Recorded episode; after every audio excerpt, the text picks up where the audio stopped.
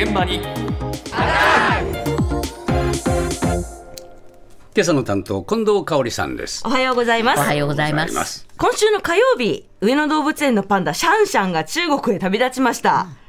あれ、移送される当日、上野動物園にはおよそ200人、成田空港にはおよそ300人と、もう本当に多くのファンが集まって見送りをしたんですよね。改めてシャンシャンの人気ぶりが伺えたかなと思うんですけれども、その後あれですよね。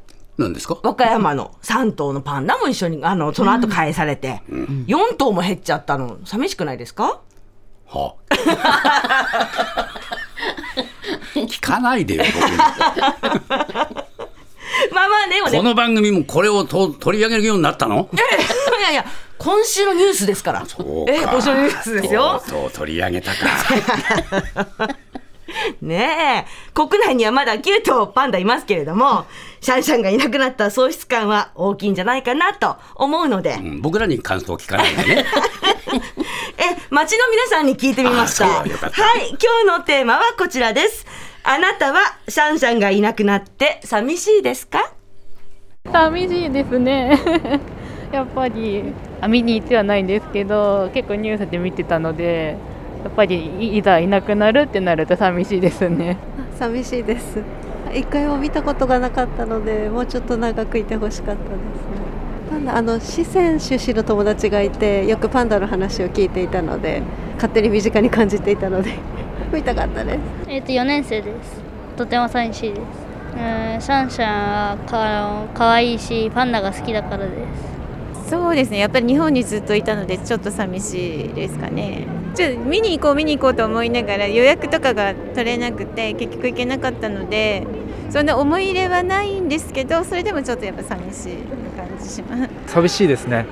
最後に見たのも8年ぐらい前ですけどパンダを見たのが。パンダといったらシャンシャンっていうのは最近の名前では聞いてたので、はい、とってもそこは寂しいなっていう気持ちになりますね。パンダ好きですね。色が好きです。なかなかあのカラーリングに自然界でなるのはすごいですよね。あの顔が可愛いとか動きが可愛いとかじゃないんですね。色が可愛いですね、はい、白と黒にはっきり分かれてるのが好きですね 色も好きな人がいるんですね。そうですか、うでも皆さん、やっぱり寂しがってますよね。うん。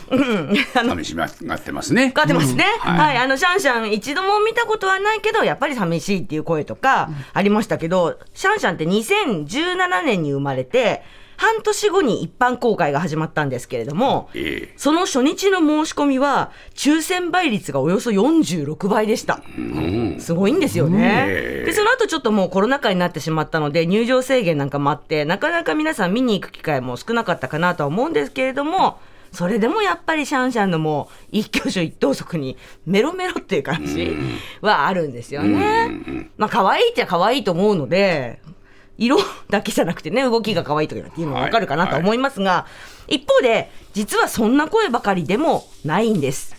はあんまり そうですねなんかニュースで見て知ったぐらいなのでそのこう特段こう思い入れみたいなのとかそういうのは ないですねあのね、なんでシャンシャンの大騒ぎするのか僕には全く理解不能。うん、バカバカしくて、ちょっともう時間がもったいない。寂しくないです。申し訳ないけど。うーん。もちろんそういう動物がいるのは知ってますしあの上野動物園にいたっていうのも知ってますけど別にいなくなったからってどうごめんなさい。いや全く。特に。全然あなんかあそういやいたんだぐらいな感じだったんで。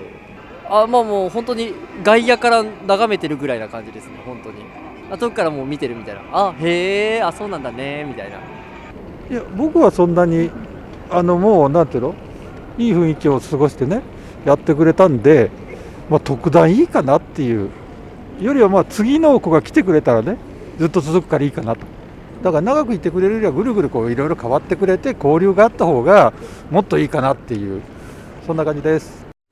そそんな感じです。まあ確かにね、シャンシャン人気者でしたけれども、そうでない人、そうでもない人もいるということです。別に反感があるわけじゃない、あもちろんそうです、もちろんそうです。だけどあんまり関心がないんです そうですね。ああ、そうなんだ。あそうなのあそういう動物がいることは知っています。まあ有名な動物ですからね。そりゃそうですね、ええ知らないってのもどうかと思っちゃうよねそうです、そうです。知らない人はいませんでしたから。そうだろうねええそういう意味では、やっぱりちゃんと認識されている動物である。そうだよそうです、そうです。まあ大好きか、ね、そうでもないかということで言えば、昨日実は伺った中では、半分ぐらいが今みたいな声だったので、ああテレビなどではね、はい。本当にもう涙流しちゃうような人たちを取り上げるから、みんながそうなっちゃってるのかとちょっと錯覚しちゃうけどえええクールな人たちもいるわけよ、えそそうです、そうです。ちょっと安安心し。安心 安心なんですって？本音が出ちゃったあー まあでもね、今時の言葉で言うなら、推し？推しは人それぞれですから、いいんです、いいんです。ね。ね好きな人、そうでもない人、それぞれ。じゃあ最後に、こんな声をお聞きください。寂しいです。え寂しいよね。可愛かったですよね。可愛いですよ。あの子特別可愛いですよね顔立ちもえなんか結構皆さん好きな方言いますよね？丸顔で目がクリクリっとしてて。あとあの動作ですね。あのよくおてんばでひっくり返ったりね。落っこったり。ねねそう思いますよね。お母さんに膝かっくんしたり。ねしたんですよ。可愛いの。特別あの上野動物園に行って手を振るってことはないです。なかったですけど今回も。あ見送る時にね。うん、でもすごく寂しかったですね。もういないなってやっぱり思いましたねすごく詳しくあの動作を見てるのね、そうなんです。そうシャンシャンは特別だったっていうんです。もうまさにシャンシャン推しの人の声だと思いますけど。顔が違うの？そうなん、そうなんです。これ私もびっくりしましたけど、パンダの顔立ち区別できるんですね。できないよ、できるんですって。ね丸顔で、えね、目がクリクリっとして。言ってました。け どそう みんな大体そうかなってちょっと思いましたけど、でも特別可愛かったし、動作も可愛いらしくって、そのお母さんパンダに膝かっくんっていうのが、インターネットで調べるとね、上野動物園の公式ツイッターに動画が上がってるんですよ。お母さんが歩いてて、ええ。後ろからちょこちょこってついてって、カクンってやるんです。えええええだけどさんもさっき見ていただきましたよね。そうそう見ました。可愛いですよね。あまあまあまあまあね まあそういうね動物独特の動作は、それは確かに可愛らしいからね。そうなんですよね。それは否定しませんよ。そうです、私そうです。よかった、よかった。だからで、でもこういうので、でも、癒しのひとときを与えてくれたわけですから、シそう。ャンシャンもね。そうです。やっぱりこうやって推しがいると、心が潤いますね。そうですね。よかったよかった。よかった。丸く収まった